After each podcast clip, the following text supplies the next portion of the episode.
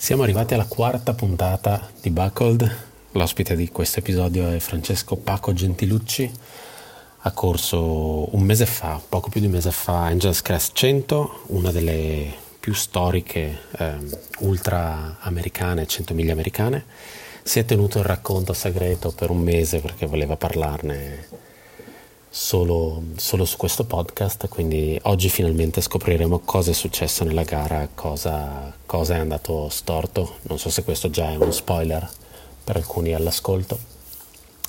Abbiamo parlato un po' in generale del, del, del mondo delle ultra, del, delle sue precedenti ultra. Lui ha fatto sia Javelina che Bear. Eh, del, del pacing abbiamo accennato qualcosa su UTMB o comunque sul circuito europeo delle gare. E ne è venuta fuori la solita oretta di chiacchierata. In coda troverete le vostre domande per chi avesse lasciato le domande e direi che per il momento è tutto. Vi lascio al podcast e ci sentiamo dopo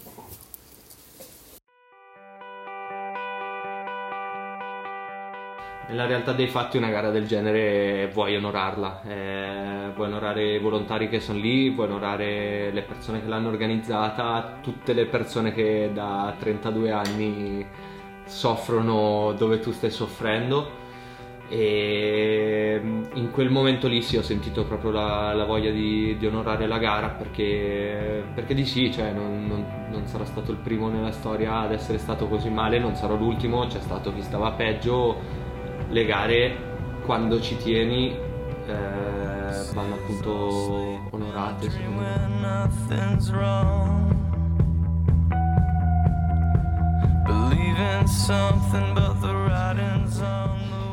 Vai, dai. E, ehm, perché hai scelto? Vado, vado diretto. Perché Vai. hai scelto Angeles Crest? Partiamo, mm. partiamo, da qua. Ok. Anche perché c'è, c'è un ventaglio enorme sì, di gare. Sì, sì, sì. Però allora, Angeles Crest, ti dirò, è stata una scelta molto emotiva e istintiva. Mm. E ovviamente ce ne sono tantissime in cui puoi scegliere, nel senso se che ti giochi il tuo jolly di fare la gara in America all'anno. E di sicuro c'è il fatto che sia molto storica, il fatto che non è così tanto mainstream, secondo me, mm. come magari può essere una western, un hard rock tolto il fatto che poi devi anche entrarci, eh, quindi Ovvio. non è così semplice. Il fatto che comunque c'era la lotteria che era abbastanza presto, quindi ho detto se lì non va poi faccio comunque in tempo a provarne un'altra. Chiaro, conosco e... la sensazione. Esatto. e poi mi ispirava molto il fatto che cioè, comunque fosse una gara da, eh, al caldo, sì. quindi senza... Se, cioè, molto minimale, nel sì, senso sì, come sai non c'è materiale chiaro, obbligatorio nelle, nelle, gare USA, quindi puoi partire con una borraccia in mano, partire con una borraccia in mano per una 100 miglia secondo me rimane una cosa spettacolare, a torso nudo, borraccia in mano è comunque una sensazione molto bella, soprattutto se la gara è point to point come Angeles Crest.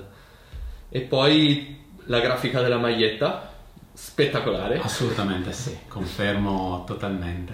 Molto old school e mm, la zona, ma per lo più la storia secondo me, cioè è stata la storia mm. della gara a, a, farmi pensare ok sì voglio provare a farla. Ma pensi sia, cioè, pensi sia rimasta una gara un po' low key, un sì. po' per un discorso anche di loro hanno pochissimi partecipanti mm-hmm. e è nata tanti, tanti anni fa, quindi magari non ha mai avuto modo di, di crescere con grossi nomi che partecipavano mm-hmm. e gareggiavano. Quindi credo cosa, cosa, fa? 150? No, arrivi comunque adesso a 300. Ah, ok, quindi sì, hanno sì, comunque sì, alzato. Il fatto è che loro prima, se non sbaglio, non. Ehm, cioè, l'apertura delle iscrizioni apriva il giorno stesso, il giorno dopo la fine della gara. Okay. Quindi tutti si iscrivevano, avevano anche un, un altissimo tasso di DNS, di persone okay. che non partivano. Okay. Quest'anno hanno un po' cambiato la policy infatti si è fatta la lotteria stile eh, tutte le altre sì. su, su Ultrasen App, eccetera. Eh, come persone, sì, si è tra le credo 250 e le 300. Credo di saperlo perché sono arrivato tra gli ultimi. Ero bello giù in fondo, ho visto quanta gente correva. E, mm, eh sì, eh, diciamo hanno tutte quelle loro limitazioni da parco naturale, per mm. cui non fanno partire molte persone. Ma la roba figa è che è rimasta comunque una garetta di paese, secondo me, proprio per volontà del, del comitato organizzatore, delle persone che ne fanno parte e quant'altro e questo è sicuramente l'altro aspetto che mi piace tantissimo delle gare USA in generale. Angeles Crest proprio al 1000%, nel senso che c'è gente che ti dice ah ma sei venuto dall'Italia per correre e tu pensi cazzo è la quinta gara nella storia sulle 100 miglia, ovvio che sia venuto. E per loro invece rimane, e sono, sono felicissimi tra l'altro ah. che ci sia gente da, da, da tutto il mondo fondamentalmente, c'erano giapponesi, cinesi eccetera però non c'è tutto quel, quel, carrozzone che conosciamo bene, molto business oriented, ma anche proprio loghi, visibilità, aziende gonfiabili, bandierine e nettissima distinzione tra atleti elite che firmano gli autografi e mm. persone normali che c'è all'UTMB o nelle gare che, che conosciamo. Ma tu avevi fatto come gara subito prima Giavellina che secondo me ha sì. un approccio un po' differente. Molto diverso, sì. molto, ha molto molta visibilità. Sì, sì. Ma lì pensi, adesso io non ricordo qual è il main sponsor di Angeles Crest. Di Angeles Crest... Uh, ammesso che ci sia. Ammesso che ci sia. Quindi, Mi sa che è Carbo Pro, che comunque okay, è minuscolo. E quindi qui la domanda è, pensi che sia proprio una cosa che è legata a quel punto al main sponsor? Cioè Giavellina è dietro Oca. È di Oca, E quindi ha bisogno di pubblicizzare in un certo modo l'evento. Nel mm. momento in cui un evento non ha questo tipo di drive, questo tipo di, sì. di, richiesta da parte del main sponsor, forse ha più possibilità di restare certo, piccolo. Sicuramente. Però secondo me io, sai Ale, ci vedo sempre dietro la volontà del, del board organizzativo. Okay. Nel senso che poi, vabbè, tolto il fatto che in alcuni posti geograficamente proprio puoi crescere o no per via dei permessi in America, eccetera, e Giavellina si corre in un deserto, quindi se arrivano 10.000 persone, dai, 1.000, 2.000, 3.000 persone in più, li mettono a dormire nelle tende, è un deserto, c'è spazio illimitato, la gara è a loop, è molto semplice da seguire. Angeles Crest ovviamente è diversa, nel senso che point to point, tanto dislivello, è difficile seguire tutti gli atleti, però io credo che sia proprio una scelta del, degli organizzatori. Eh, il fatto di mantenerla comunque sì una gara molto core, molto, per, eh, molto di nicchia mm. eh, per la tribù degli ultra runner. Tant'è che io non so quanta gente la, conos- la conoscesse uh-huh. Angeles Crest o comunque ne abbia sentito parlare, mentre oramai si inizia a sentir parlare di, di 100 miglia eh, americane anche in Italia. Angeles Crest rimane un po' dietro magari, però è proprio quello il bello. Mm, ti faccio un esempio eh, prima della partenza ti becchi lo stesso ranger eh, che c'è da sempre, che è un tipo tonato di testa, che viene là e ti dice in bocca al lupo per la gara, che, che è lo stesso che fa una specie di preghiera prima della partenza, anche se non nomina Dio, però dice che possa essere con voi, aiutandovi di passo in passo durante il giorno e la notte, eccetera che è lo stesso che poi ti ritrovi all'arrivo sul parco pubblico in cui arrivi, che è un parco tipo, cioè il parco di Bassano del Grappa, sì. dove arrivi e uno per uno, partendo dall'ultimo, annuncia tutte le persone che sono arrivate in fondo e quindi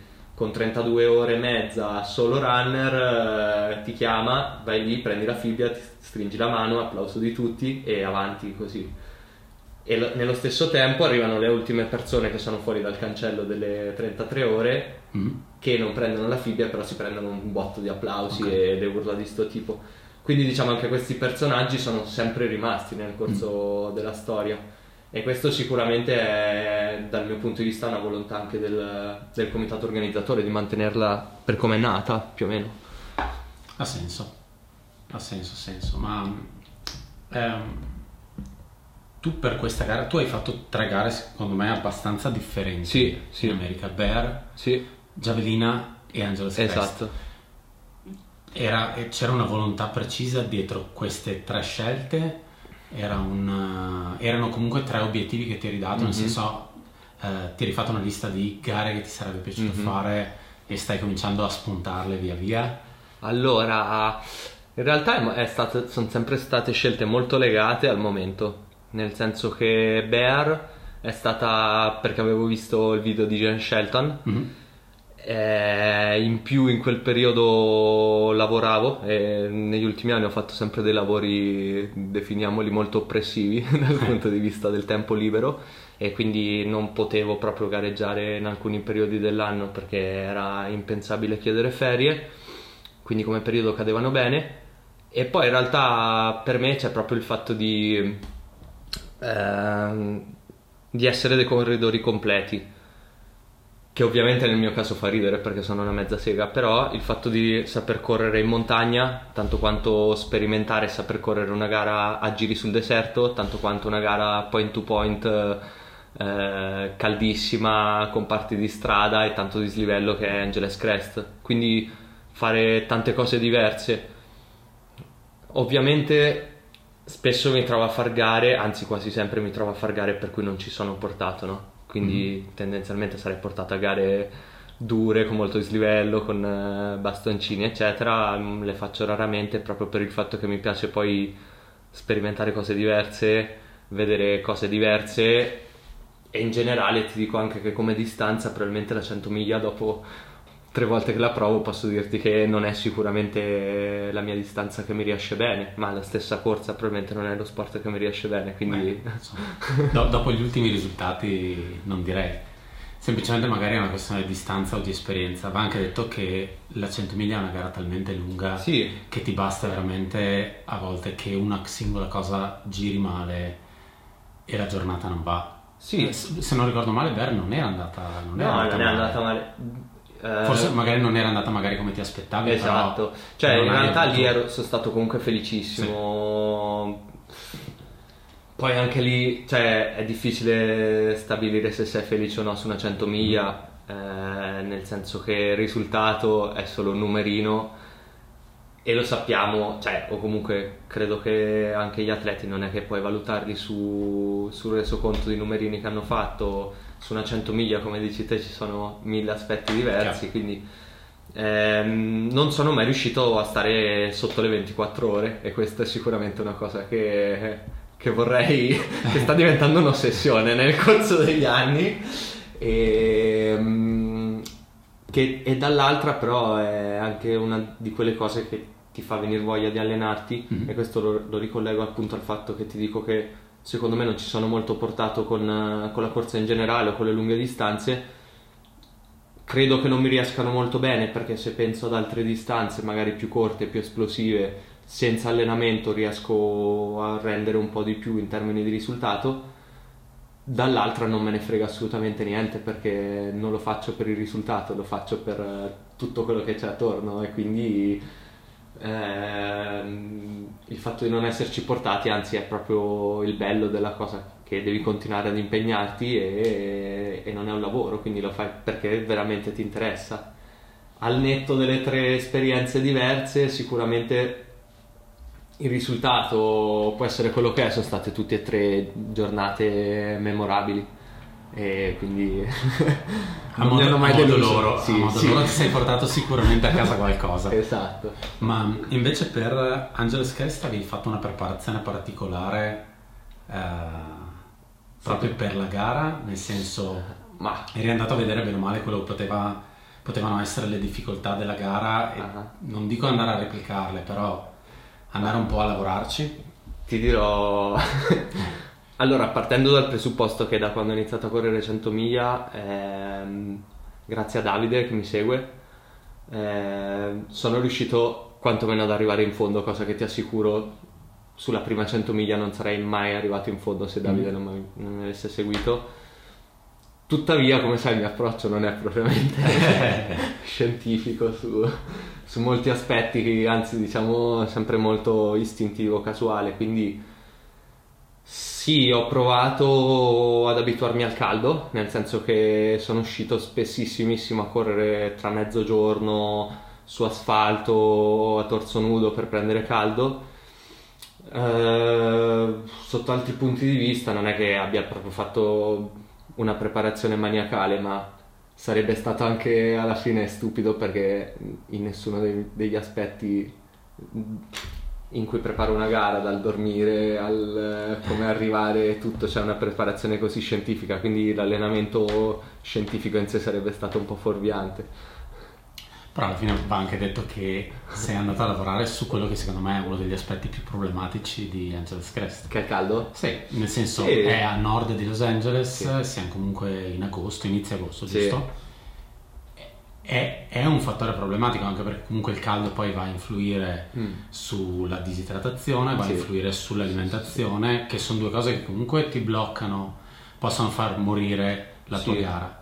Su Angeles Crest è una gara sicuramente tra quelle che ho fatto la più dura, proprio mm. neanche avvicinabile alle altre, magari anche solo per l'esperienza che ho vissuto io. Eh. Però mh, Bear sulla carta è molto più dura perché è montana, c'è tanta salita. Angeles Crest è proprio una gara sadica secondo me, nel senso che ti trovi a correre sull'asfalto a luna di pomeriggio eh, che fanno 45 gradi e senti il calore che viene fuori sopra, da, da sotto le scarpe mm. e mm, trovi veramente delle salite durissime, tutte nei versanti esposti al sole. Chiaro, se non sarebbe divertente. È proprio è durissima, io l'ho trovata veramente tanto tanto dura, mm, ma anche la più bella finora di, di quelle che ho fatto.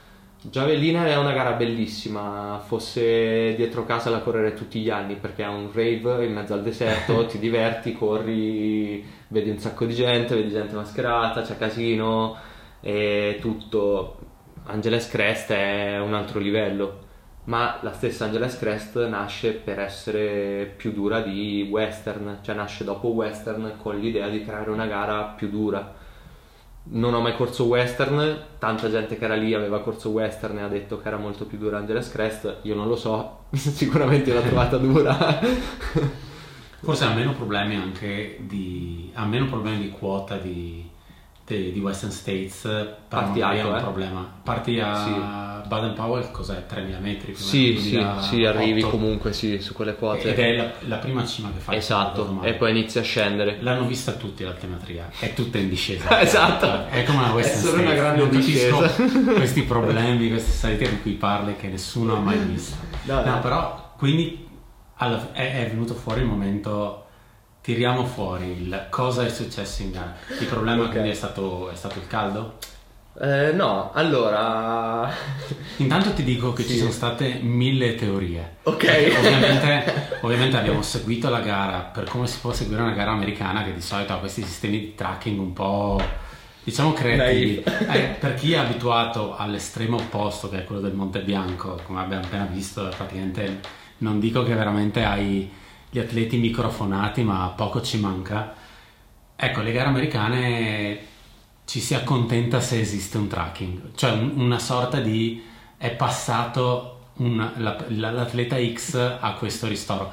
Se non ricordo male, mm-hmm. ai ristori sei tu che ti devi um, devi dire che sei arrivato esatto. e che stai uscendo. Esatto, sì, devi urlare il tuo pettorale, eh, check in e check out. Quindi, un, ad esempio, una delle teorie che era saltata fuori in quel famoso sabato in cui molti tasti F5 hanno perso la propria anima era è entrato in un ristoro e non ha dichiarato l'uscita e quindi non l'hanno segnata e adesso c'è un tratto molto lungo e non passa e non passa Solo che e non passa molte ore. Passate, sono passate molte ore Cosa è successo? Ma allora, sarò sincero, ancora non lo so precisamente.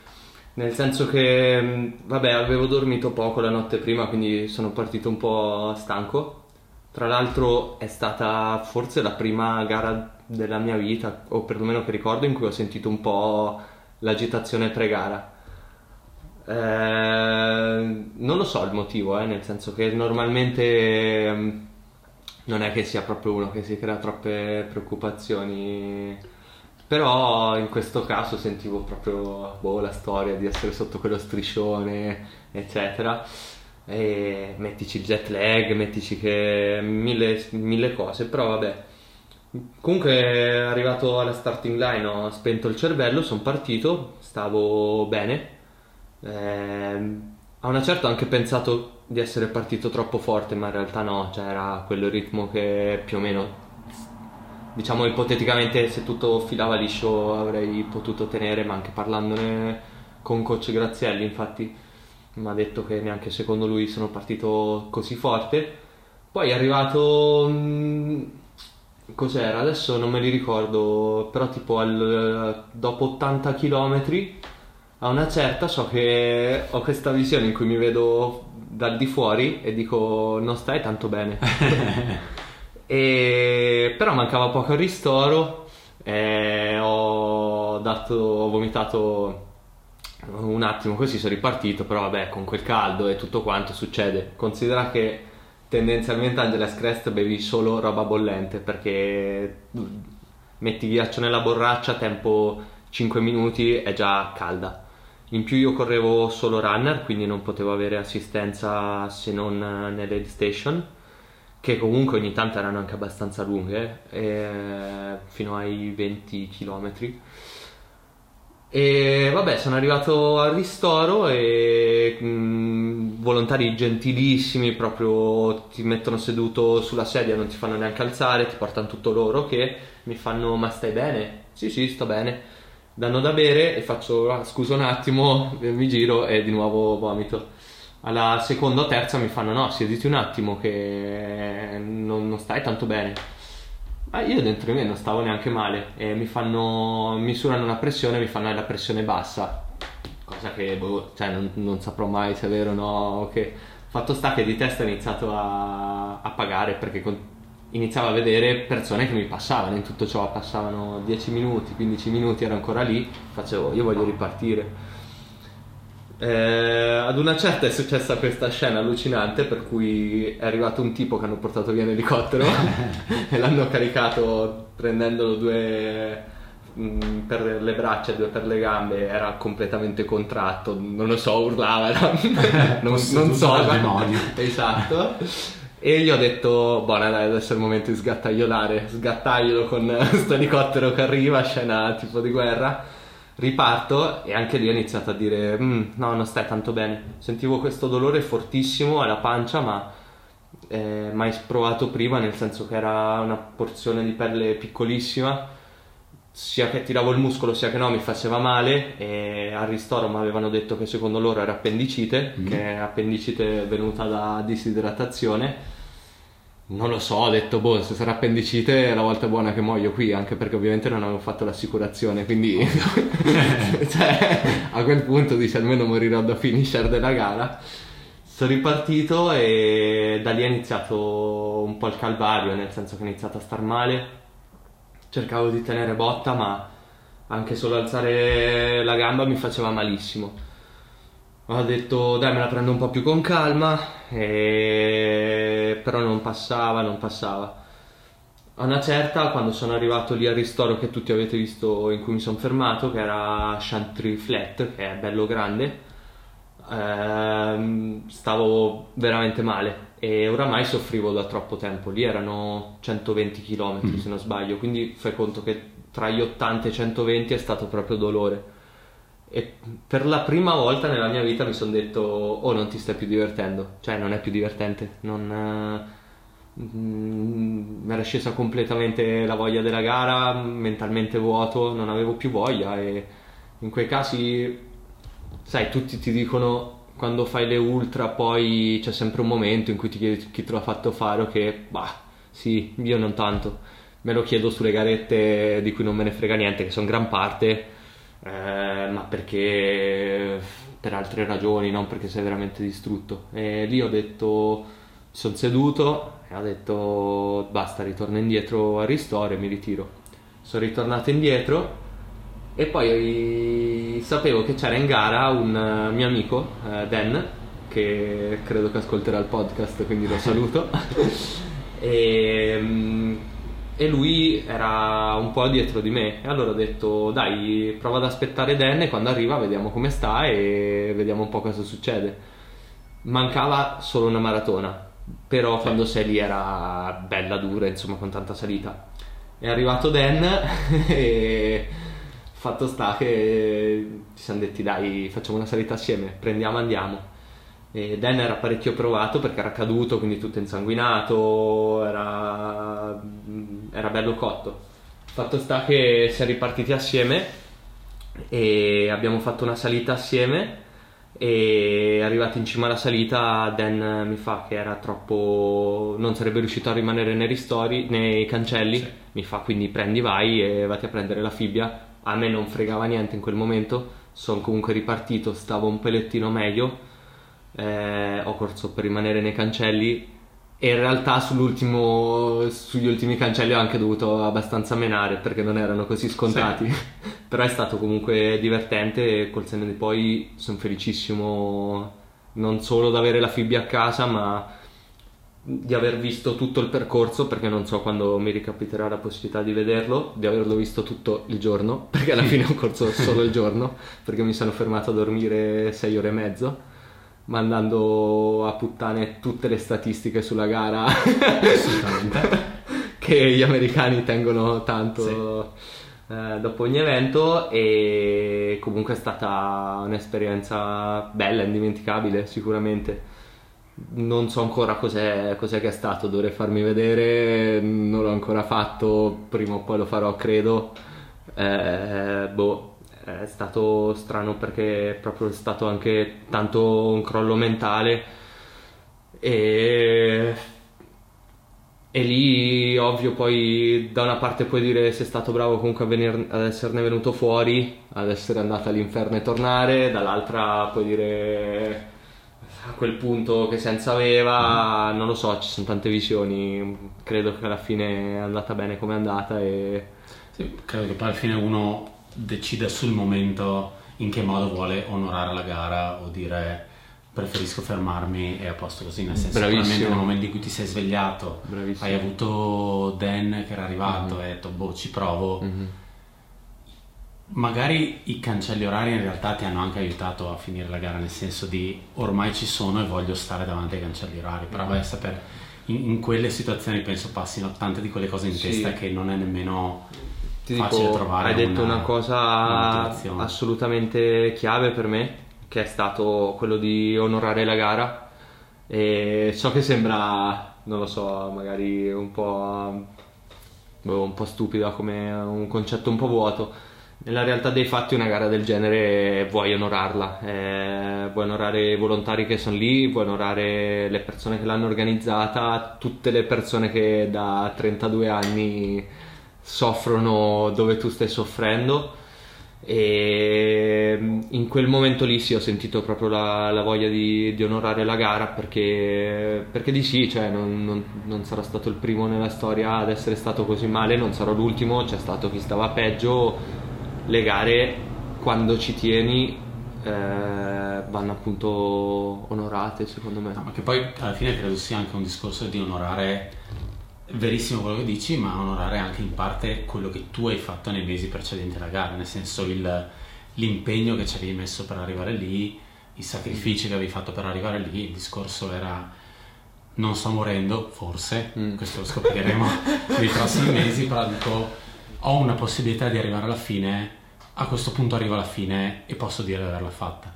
Sì, non lo so, perlomeno in quel momento è stata più una cosa estrinseca da me mm. che non eh, dire mi sono allenato tanto per questo momento vado è stato beh ho pensato a tutti voi amici che mi seguivate da casa e ho pensato chissà cosa stanno pensando e sarà divertente poi ehm, dall'altro c'è appunto il fatto che secondo me le 100 miglia ti riducono veramente a dei livelli in cui alla fine devi poterne ridere de- di tutte le sfighe che ti capitano e di tutte le cose che vanno storte, devi essere in grado di dire ok, è talmente ridicola sta cosa che non è più un problema, fa solo ridere, quindi andiamo. E quindi essere anche un po' spregiudicato se vuoi. E, però in quel momento è stato proprio il um, è stata proprio la gara diciamo a, a, a darmi quella sensazione là cosa che secondo me non è per niente scontata, perlomeno per me, dove tendenzialmente non, eh, appunto non sento questa, questi grandi non saprei come dirti questa grande emozione in partenza, sì, sì, sì, no, assolutamente, anzi tutti quegli inni che ci sono a inizio partenza, ma anche nelle gare qua locali, boh, non so, come unico effetto sortito per ora hanno avuto quello di grattarmi le palle, non sbadigliare, o soprattutto l'eroismo, musichette eroiche e quant'altro sono proprio molto lontane dalla mia visione de- dello sport e de- mm-hmm. dell'ultra running. Ma mm, prima accennavi al discorso del, dell'ossessionarsi e del non sapevo se avrei fatto la gara. Mm-hmm. Hai parte di ossessione in te, nel senso, uh, se non fossi riuscito ad arrivare alla fine, mm-hmm. avresti voluto riprovarci o avresti pensato di riprovarci per provare a farla, non dico a farla bene, ma per dire ok, ho portato a termine questa cosa che, volevo, che avevo iniziato e che volevo, che volevo finire. Ah, Se, riesci a ossessionarti della corsa o... Allora, beh, è difficile da dire, nel senso che comunque c'è la lontananza geografica e quando sai che puoi giocarti un jolly all'anno Mm, raramente mi vedrei a rifare la stessa gara, cosa che ad esempio in tanti, ad esempio, ma anche eh, Davide diceva correrebbe Western States eh, per sempre, per me non è così, nel senso mi piace appunto sperimentare cose nuove, vedere gare diverse, ce ne sono veramente tante, quindi fosse stata più vicina... Mm, non lo so, allora sicuramente mi sarebbe piaciuto tornare per fare da pacer a qualcuno. Mm-hmm eh, perché è una gara veramente tanto dura e fatta con un pacer è secondo me veramente bello perché ha dei momenti di condivisione veramente totali sull'ultima parte che è durissima e si sta molto assieme. Ehm, oltre alla logistica che è complicatissima della gara. Ehm, però no, ossessione in realtà L'ossessione ce l'ho a prescindere sulla corsa, nel senso credo che già il fatto di correre un ultra tu sia una persona abbastanza ossessionata da, dalla corsa, tant'è che è difficile, spesso diventa il fare in modo che non, la corsa non, non, prenda tutta la tua vita e ne faccia dei coriandoli, sì, rapporti sì, umani, sì. lavoro eccetera, no? E quindi ho un'ossessione in generale per per l'ultramaratona, non credo per la gara, no. Um, tu dicevi appunto hai fatto la, la gara senza pesa, è stata una mm-hmm. scelta tua, è stata una scelta logistica, semplicemente hai preferito così? Allora, intanto se tu ti iscrivi senza pacer hai il doppio delle possibilità di venire estratto. Ok. Perché l'organizzazione tiene molto al concetto di okay. corsa da soli e che purtroppo per, per, per, noi europei non è una cosa banale, non, non, è facile, sì. non, è facile, entrare in una gara americana. Esatto, esatto, Hanno pochi posti e anche se non è scritto da nessuna parte, io credo vengano comunque prediletti, eh, atleti, non dico gli atleti locali, però... In questa gara si vocifera sì. molto che sia così, non so, poi... Eh, diciamo poi comunque per noi corridori europei il fatto di correre da soli è assolutamente normale, no? Quindi il fatto di correre da soli non è che ti sposta poi più di tanto perché di fatto tu sei sempre abituato. Non avevo nessun pacer eh, pronto, sicuramente. Credo che se avessi avuto il buon Riccardo Tortini che va nominato in ogni terza, no, terza nomina in Siamo ogni puntata aspetta, del podcast. Lo tolgo dalla lista. esatto, se avessi avuto Ricky sicuramente non gli avrei detto di no. Eh, dall'altra no, è stata proprio una scelta dovuta al fatto che eh, quando poi ti iscrivi come solo runner non puoi più tornare indietro. Chiaro. Ma era mm, a Giavellina tu non avevi un pacer? No. Si possono ah, avere pacer? Sì, sì, okay. sì. Però Giavellina puoi fare loop, quello che vuoi, vuoi, però continui a vedere persone, okay. non è... Invece a Bear? A Bear ho avuto un pacer, ho avuto un pacer che um, è stato lui stesso a contattarmi prima della gara dicendomi mm-hmm. ah, visto che sei da fuori mi piacerebbe mostrarti i posti in cui vivo e per me sarebbe comunque un, gran, un, grandissimo traguardo correre 25 miglia, anzi voleva partire per farne 50 e fatti va se ti accompagno e ovviamente eh, io ho detto di sì. Com'è andata? La... Cioè, questo, questo, incontro al buio l'ho droppato dopo 25 miglia però in realtà è stato bellissimo perché lui era assolutamente super felice mm-hmm e mi fa ah ho lasciato tutti i miei figli al ristoro all'aid station dormiranno in tenda e sono tutti felicissimi mia moglie a Las Vegas questa è la mia grande notte godiamocela e è stato lì a parlare, parlare. Sai che detto così sembrava più un invito di qualcos'altro. Io credo tu l'abbia lasciata per paura no, di no. essere portato in mezzo al bosco assieme lui. No, no, no, anzi è, è un mormone. Il... no, e comunque è stato, è stato, bello perché era la mia prima esperienza di, di qualcuno che ti fa da pacer mm. e lì capisci proprio quanta ignoranza c'è nel movimento europeo sul voler andare contro la figura del pacer eh, perché boh, per le ragioni più idiote finora che ho sentito non ho sentito nessuna motivazione reale anche perché poi di fatto lo sport nasce così quindi sarebbe anche difficile trovare eh, il motivo per cui, per cui non va bene e capisci che è proprio bello perché allora se è un tuo amico ti passi una, una giornata memorabile assieme, che sia una notte di corsa o il giorno. Se è una persona che non conosci e quindi tendenzialmente a qualcuno del luogo, è proprio felice che tu sia là e dimostrarti eh, la sua zona, ci tiene alla gara e si crea sempre un rapporto molto bello. Mi ero segnato in realtà una, una, uno spunto per dopo, ma te lo faccio adesso perché mm-hmm. hai tirato fuori il discorso tra la differenza tra America e Europa. Mm-hmm trovi che il, il, movimento europeo sia un po' più indietro rispetto a quello americano per il fatto che probabilmente è arrivato qua quando non era più in stato embrionale ed era già maturo ed era già carico di sponsorizzazioni, eh, atleti top, eccetera, eccetera, o per un altro motivo? Ma allora ti dico, io non trovo che sia indietro. Mh mm, anche se so che tantissimi penseranno che io penso che sia assolutamente indietro, è indietro per alcuni aspetti. Ehm, secondo me è proprio la declinazione europea di questo sport. La declinazione europea dell'ultra running è farlo diventare uno sport come tutti gli altri, ovvero eh, un investimento a tutti gli effetti per le aziende. È una cosa molto economica monetaria e questo si riflette anche sulla corsa ti faccio un esempio, eh, da noi in Europa non devi fare volontariato per iscriverti alla gara. In America sei obbligato a fare 8 ore di volontariato nella pulizia sentieri, nel eh, prestare servizio a qualche gara. Eh, una volta scrissi su un articolo quanto sarebbe bello se tutte le persone nell'UTMB facessero 8 ore di volontariato, sarebbero 10.000 persone, 15.000, non lo so, persone che fanno del volontariato e ripulirebbero tutti i sentieri. Eh, sono stato attaccato da boh, più o meno personaggi che, che, si ergono a grandi profeti del, del movimento eh, in Italia. E tra l'altro sono tutte persone che non hanno mai messo il naso fuori, non hanno mai neanche messo sul pettorale di, una, di un'ultramaratona, quindi vabbè lasciano anche un po' il tempo che trovano, però di fatto non c'è stata una reale risposta questo, il fatto che tu prima di correre sulla gara vai a ripulire una parte di quel sentiero, vai a fare manutenzione di quel sentiero, secondo me è importantissima perché ti, ti permette proprio di, di, entrare a far parte dell'evento, di capire quanto importante è.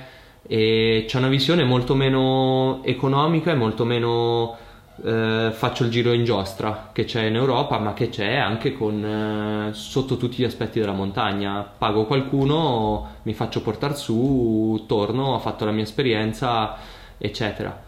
Mm, per farti capire, ti faccio un altro esempio: in America ci sono delle gare che in Europa non avrebbero più di 10 partenti perché sarebbero considerate orribili, e parliamo di Leadville che è un out and back, parliamo di gare a loop, perché in Italia sembra che come vai al, um, all'agenzia vacanze, vai a comprarti Chiaro. il viaggio sul posto carino, ti aspetti la foto bella, ti aspetti dei servizi, paghi, cliente soddisfatto, va bene.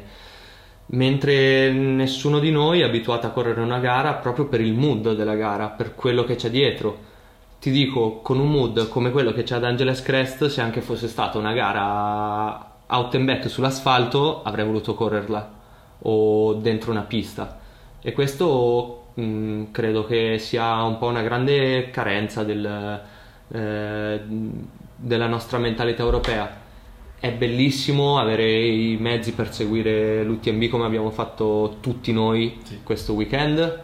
È bellissimo ehm, la spettacolarità delle riprese all'elicottero e balle varie. Ti dico solo che, che, di Bear io non ho neanche una foto perché non c'erano fotografi.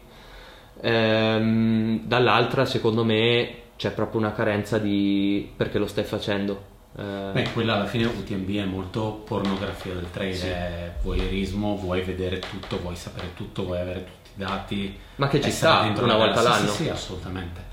È, è, impensabile che tutte le gare siano così, Bravissimo. ma è impensabile che, che il mondo del trail debba essere così. Ci sta che una gara sia quello. Secondo me è molto più sensato, è molto più uh, naturale che in realtà ci sia un approccio molto più in famiglia, molto più uh, low key, molto più Bravissimo. rilassato. Cioè io credo che appunto l'UTMB va benissimo, ce n'è uno, UTMB e quelle altre due o tre gare sì. che ci sono stile UTMB, che sappiamo tutti quali sono. Tutte le altre gare che vogliono atteggiarsi a UTMB e non hanno mh, le stesse risorse di UTMB sono semplicemente le gare da wannabe, da wannabe sfigati. Eh, con appunto il, la marcia dei soldati che muoiono in guerra prima della gara sparata su 200 sfigati della zona che sono lì a farsi il giro del posto dove si allenano si va a ricercare tutta quella serie di servizi dai massaggi alle docce calde al pacco gara tutte queste futilità quando poi in realtà tu sei lì tu dovresti essere lì perché hai voglia di fare quella gara, Chiaro. hai voglia di far parte di quel mood e questo non so se si può dire per radio, però l'abbiamo visto anche ad Urma ad esempio, sì. dove fondamentalmente si ritrova della gente perché ha voglia di star lì, punto, che poi fosse una gara su loop, su un sentiero bello, 5 km o 200 non cambierebbe niente. Infatti sarebbe stata la mia domanda successiva. Urma alla fine probabilmente nasce proprio da, da, da questo tipo di ricerca, di andare a togliere tutto quello che è il uh, ho, ho, pagato il mio ticket mm-hmm. e quindi richiedo di avere determinato richiedo che qualcuno mi porti per mano al traguardo dove riceverò un premio finisher esatto. e andare a spogliare di, le, di, tutti gli extra quello che, il, quello che è il trail tenendo probabilmente solo l'essenza che è gente che si incontra, gente che sta bene assieme, gente che va a farsi un giro in montagna e, e che poi si, si, fa due chiacchiere assieme. Ecco. Esatto. Sì, diciamo poi ovviamente sulla nascita di Urma ci sono vari aspetti, nel senso si voleva creare una gara dichiaratamente non tanto illegale, eh, perché quella tutti pensano che sia una gara illegale perché fa figo dire che è legale, è legale perché non potrebbe essere legale, visto che dopo ci sono dei concerti organizzati in un bosco e si, si commettono veramente una serie di azioni per cui sarebbe impossibile farla legale, ma anche la volontà di che fosse no logo, no sponsor, che fosse appunto che le, come dicevi te che le persone si trovassero lì perché avevano voglia di trovarsi lì. Ma non ci vedo neanche niente di diverso su una gara appunto out and back eh, in un deserto o noiosissima. Mm, credo che dopo, ovvio, mm, è bello che ci siano dei servizi, per carità, ce li godiamo tutti Chiaro. ed è molto bello. Però spesso secondo me si perde un po' di vista questa cosa che invece in America è molto forte ancora e quindi questa atmosfera da bambini che stanno sulla notte ristori, al, mm, personaggi storici che sono lì da sempre, alla storia, alle tradizioni che poi si tramandano.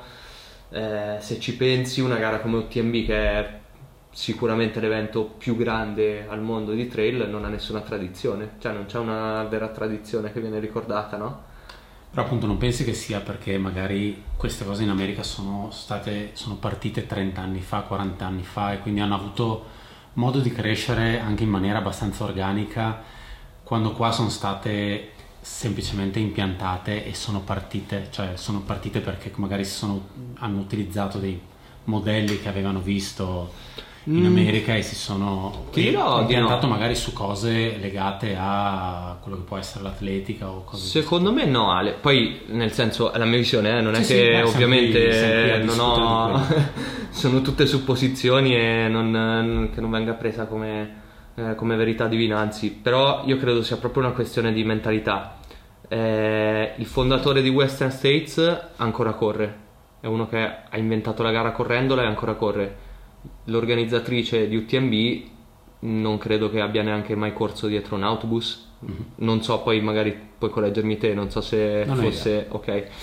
Eh, diciamo, secondo me è proprio una questione di mentalità, eh, di mentalità e sicuramente degli altri fattori mm. che poi il fattore dei permessi, il fattore che quindi rende comunque la crescita sempre molto piccola, organica o impossibile, eh, però è proprio una cosa di mentalità secondo me, è stata mh, nel mondo europeo, è nato proprio un po' come un business e per alcune persone lo è diventato. Chiaro. Eh, e questo è, è negabile. Chiaro, chiaro, chiaro.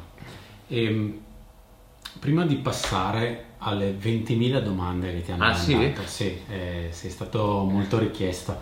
In realtà ti chiedo un'ultima cosa. Beh, ti chiedo um, una mia curiosità. Tu sei diventato coach quest'anno, mm. correggimi se sbaglio. Vuoi, vuoi, che ti, vuoi, che ti, chiami coach con la C maiuscola, minuscola? Assistente okay. di Davide. Ok, però hai cominciato ad allenare mm-hmm. ufficialmente persone, hai fatto il corso mm-hmm. FIDE. Però comunque contemporaneamente per quanto riguarda te stesso sei allenato da Davide. Mm-hmm. È una cosa che um, adesso che comunque alleni gente, riesci a separare le due persone, nel senso mm-hmm. tu come allenatore o come aiuto allenatore mm-hmm. e tu come uh, atleta? Eh, bella domanda. Ti dico, io nella mia vita sono sempre stato abituato e obbligato per la mia sopravvivenza a distinguere ermeticamente quello che è la mia persona come lavoro e la mia persona fuori. Mm-hmm questo perché appunto ho lavorato in aziende molto grandi e quindi ovviamente l'individuo dietro un'azienda scompare, la sua personalità scompare. Eh, in questo caso, che poi è il lavoro che mh, mm, io spero che diventi il mio primo lavoro e quando non sono ancora pronto, sto studiando, è un lungo processo, eh, è, lo ho scelto perché mi permette di poter essere me stesso come persona, di avere la mia personalità, di mettere qualcosa di mio e di avere un rapporto umano con eh, le persone che si allenano, nel senso che quando una persona fa un risultato per cui è felice, tu sei veramente felicissimo e questa è una cosa è una soddisfazione che non ho mai ricevuto in nessun altro tipo di lavoro, vedendo anche i numerini delle statistiche che crescevano, che per me sono sempre stati solo dei dati e dei numeri.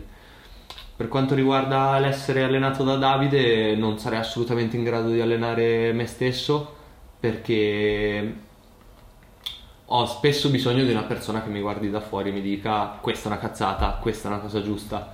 Non ho ancora assolutamente quella, menta- quella maturità per riuscire a giudicare me stesso in maniera fredda e razionale.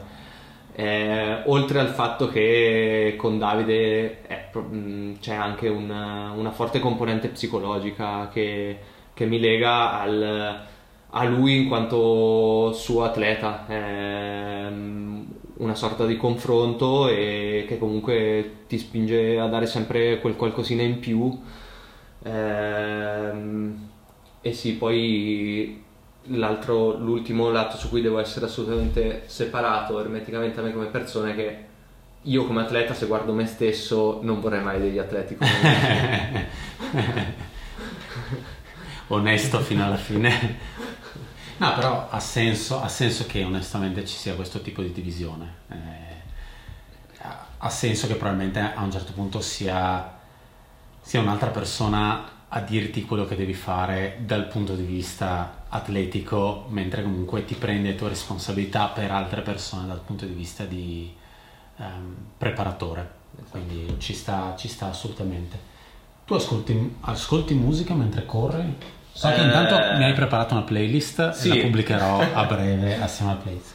Ma mm, ascolti musica, sì? Eh, allora, mi piacerebbe un sacco, nel senso che io ho sempre in mente questa scena di Mark Twight, che era uno scalatore su ghiaccio, che in un momento sfigatissimo, insomma, in solitaria, apre il suo Walkman, gira la cassetta, la chiude e riparte. E questa cosa è successa anche a me in un paio di episodi in cui ho trovato la musica proprio quando mi serviva come ultima spiaggia. Nella realtà dei fatti eh, non ho un grande rapporto con la tecnologia, quindi avevo due iPod, sono tutti e due morti, non l'ho più ricomprato, sto correndo senza musica e, e va bene. Ti stavo immaginando tra l'altro ad Angel's Crest dove secondo me materi- l'unica cosa nel materiale obbligatorio è l'utilizzo del Walkman come supporto audio. esatto. Walkman e niente t-shirt. No, ho utilizzato per un po' una cassa eh, di quelle per far rumore esterno, sì. per correre la notte e per dar fastidio ai cacciatori locali delle Marche poi non mi ricordavo di caricarla, insomma non ho un grande rapporto con questo tipo di tecnologie. Dai, cominciamo con le domande. Eh, intanto ti tranquillizzo e ti dico che c'è una domanda di, di Roberto, Roberto Davanese. Assolutamente. E salutiamo gli amici dell'Arkansas, eh, so che ci tengono, anche questa è fatta, posso toglierla dalla lista. Partiamo da Tommaso da Piovene che dice quali pe- quale pensi sia il motivo per cui le 100 miglia in Italia non si sono mai insediate? Ehm, ma bella domanda, il nostro forte atleta del Vicentino. No, allora, non si sono mai insediate nel territorio italiano. È veramente tanto difficile in Italia organizzare degli eventi vuoi perché economicamente è molto duro, quindi organizzare un evento legale è veramente veramente difficile, vuoi per la società italiana avvoltoi e stortori, anche nota come sia e che vuole mangiare anche se tu diffondi della musica che non sia lì in italiano, eh, devi avere devi avere sempre molte autorizzazioni, assicurazioni, praticamente tutti vogliono mangiare sul tuo evento, dalle amministrazioni comunali agli sbirri in poi. Questo sicuramente è un grosso limite. Dall'altra io credo sia proprio anche una cosa culturale, quindi in Italia l'idea di 100 miglia diventa difficile se non appunto vendi il, eh, il, posto, il servizio e la gara enorme e a questo stato attuale l'unica gara che potrebbe farlo sarebbe la LUT.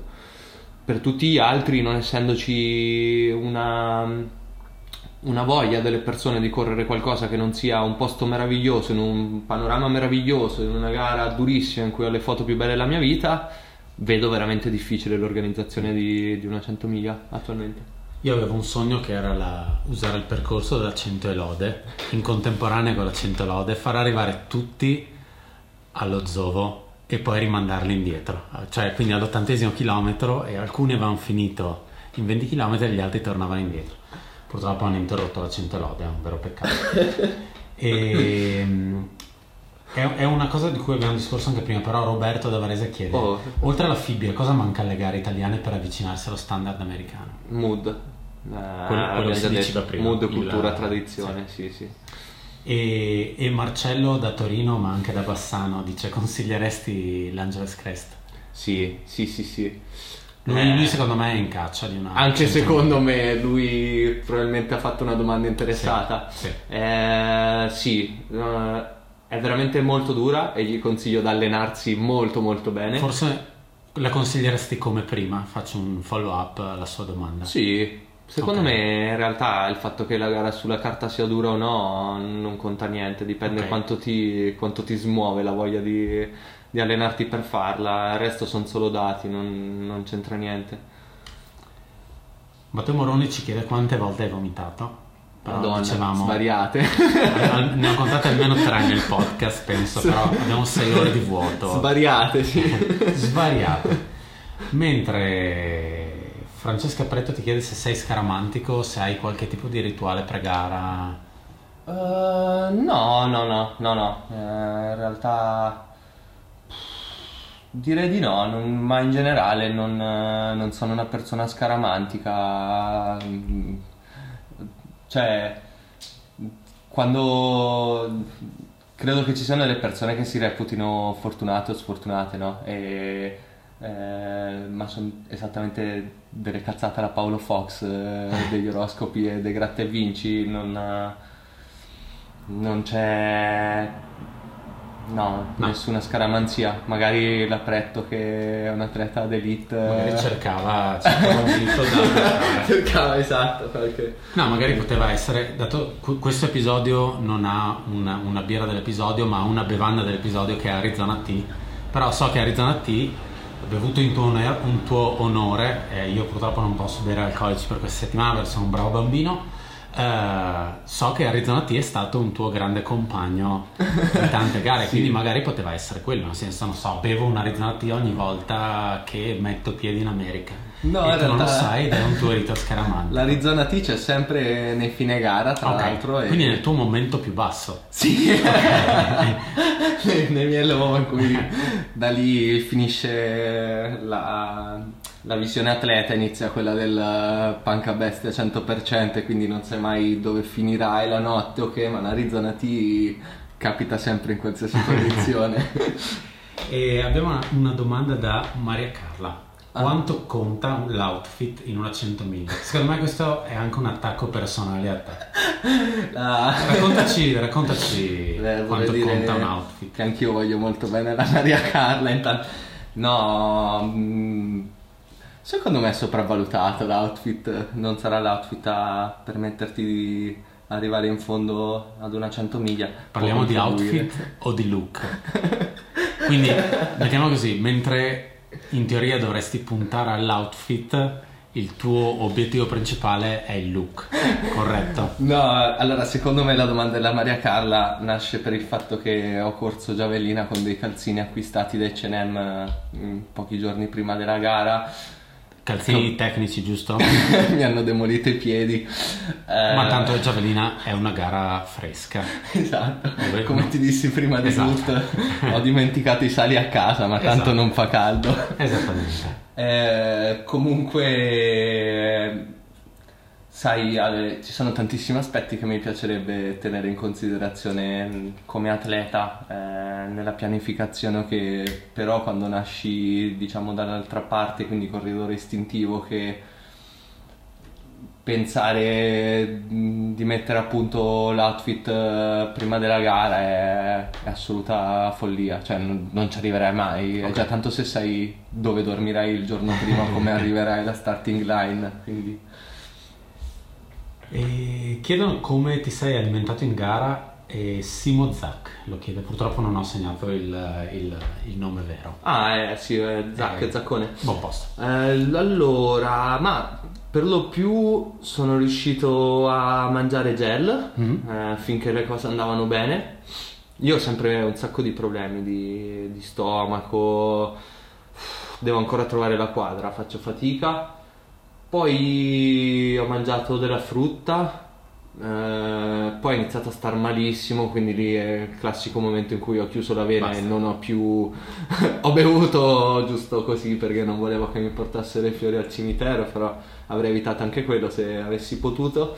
E poi quando invece sono risuscitato, allora me la sono goduta, ho mangiato di tutto, tortillas, cibo caldo preparato a ristori, mh, cibo spazzatura, ho bevuto Dr. Pepper, ginger ale, di tutto, è stato I ristori americani sono sempre molto bello.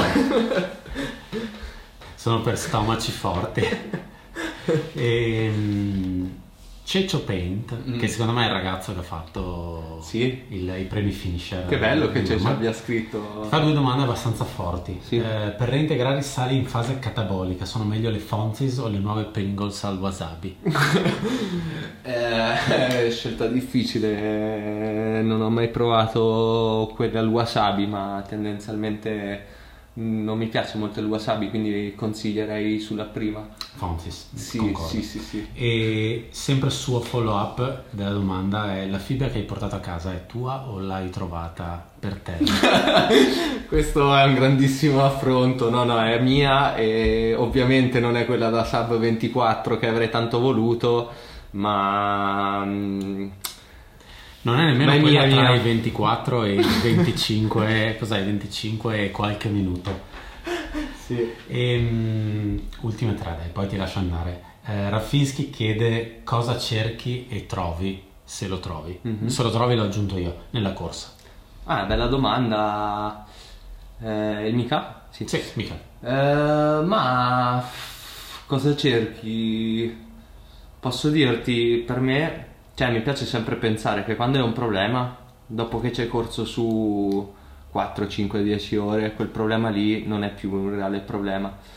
Eh, cosa che spesso capita eh, e quindi molte decisioni nella mia vita le ho prese correndo, eh, molti miei problemi li ho tra virgolette risolti o visti da un'altra prospettiva correndo correndo o scalando grazie al filtro della paura perché sono terrorizzato dallo scalare quindi nonostante mi piace scalare è il filtro della paura si diceva con eschimese ho preso 18 l'ultimo esame, ho uno spit, l'ultimo spit 15 metri sotto i piedi, di quel 18 lì dell'esame non me ne frega assolutamente niente. La corsa ti permette, secondo me, con un processo più ragionato di, di andare ad analizzare i tuoi problemi, quindi posso dirti che cerco un filtro per vedere le cose in maniera diversa tramite la sofferenza, tramite mm-hmm. la distanza. Cosa trovo? Beh, questa cosa qui appunto l'ho trovata, si trovano tante memorie, ti garantisco che tutte e tre le giornate in cui ho corso una 100 miglia sono tra le poche giornate che ricordo sempre e probabilmente ricorderò per sempre. E un'altra cosa che sicuramente mi ha dato la corsa, eh, la distanza diciamo più che la corsa, è un sacco di persone favolose, il fatto di essere qua con te oggi, il fatto di, sì, di avere una calamita in cui vengono attratte tantissime persone che reputo veramente, veramente fighe eh, che ho attorno nella mia vita. Giulio Repetto ti chiede meglio Still Life o Indian Summer? Still Life, eh, però Indian Summer hanno dei testi molto più belli. Ok. Sembra un po' una risposta da paraculo questa. Eh. non hai voluto non so, quale, non so quale preferisce Giulio, non volevo e fargli un torto. Ultimo domandone, ehm, anche abbastanza recente come, come cosa. Eh, secondo te c'è una spiegazione perché un americano non è ancora riuscito a vincere l'UTMB mentre dal punto di vista nel, nel campo femminile è già successo? Matteo, mm-hmm. eh, Matteo Locori o Locori? Ma oddio, poi chiederlo a me che non è che sia un grande scienziato della corsa. No, allora mh, mm, eh, beh, dai, ci sono svariate possibilità del perché non sia successo. Ehm Ovviamente l'approccio con cui gli americani si, si, avvicinano all'UTMB, che è molto da gara americana, e gli americani hanno un modo di correre che a me mh, piace molto da telespettatore, nel senso che se tu hai presente il classico corridore europeo che può essere un Tavenard, eh, Tavenard probabilmente non ha mai superato una persona nella sua vita, ha aspettato che morissero, e ha sempre corso d'avvoltoio eh, una gara all'americana, la, la Jim eh, Watley alla Zach Miller è completamente diversa, quindi è provarci, provare a far saltare il record di gara e se o la va o la spacca. Quindi sicuramente questo approccio qua. Eh, il fatto che tutti dicono che, so, che, è una gara molto tecnica per i loro standard, sicuramente, nel senso che comunque eh, cosa ne vinci in 19-20 ore sì, l'UTMB, quindi sicuramente non è una gara veloce.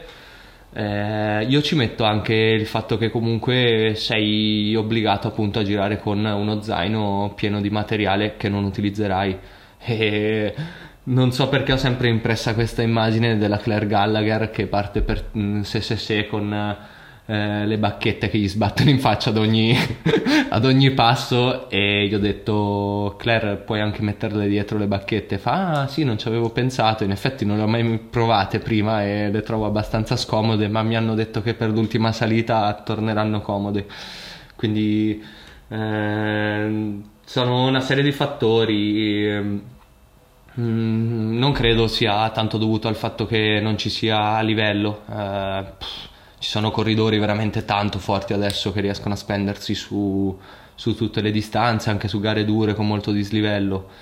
Eh, personalmente questa, se vuoi, maledizione degli atleti americani OTMB a me piace tantissimo perché comunque aggiunge un po' di Chiaro, magia ogni anno all'evento. c'è il- Esatto. Ce la farà un americano finalmente. Esatto, poi io tendenzialmente non è che tifo per gli americani, nel senso che ehm, cioè mi piace molto mi piacciono molto alcune attitudini della- degli americani nell'ultra running, però non è che sia filo americano che non me ne frega niente, cioè la nazionalità delle persone per me è esattamente una bandierina stupida e non, non me ne è mai fregato niente. A me se mi piace, mi piace quel corridore lì per qualche motivazione e spero che vinca quello, però non è che... Però ricollegandoci al discorso di prima sull'ossessione, a proposito di, di americani ossessionati, ci sono americani che sono arrivati in Europa per la prima volta 5 anni fa per fare CDC, UTMB e da qui non si sono mai più schiodati, nel senso la- il loro anno a livello di calendario a ruota attorno all'ultima settimana di agosto, la prima di settembre a Chamonix, col fatto che queste persone si stanno anche giocando magari gare, ehm, gare in America, gente che magari potrebbe veramente dire la sua su 100 miglia distanze in, eh, di- su queste distanze in America che però ha questo obiettivo e quindi non, non può permettersi di bruciarsi le gambe. Comunque diciamo Ale che l'UTMB è comunque una gara particolare, nel senso che anche solo il fatto che c'è tanto pubblico, cioè mh, quando siamo anche andati assieme a vederli alle Contamin abbiamo visto gente passare a ritmi da mezza maratona sapendo che sarebbero saltati tranquillamente. Quello sicuramente se vuoi è anche un po' il fatto che ci siano tutte queste persone a seguirlo, che ci siano gli elicotteri che ti volano sopra la testa, che ci siano gente che continua a correrti dietro eh, con le telecamere. È una gara particolare, una gara strana, è dal mio punto di vista il bello e il brutto de- dell'UTMB. Ottimo. Abbiamo finito le domande. Paco, Bene. grazie mille. grazie Ciao. a te Ale. Ok, grazie per essere arrivati fino a qui, per aver ascoltato tutto, spero vi sia piaciuto. Solite raccomandazioni finali, mi potete trovare su Instagram, mi potete trovare su Facebook, mi potete contattare via mail all'indirizzo info at buckled.it. Esiste effettivamente anche un sito che si chiama www.buckled.it, eh, lì trovate tutto il recap delle playlist che ho chiesto agli ospiti di mandarmi, sono tutte playlist di Spotify di 12 tracce Solo a Paco è stato concesso di mandare una playlist da 13 perché il 12 nel suo mondo non esiste. Ciao!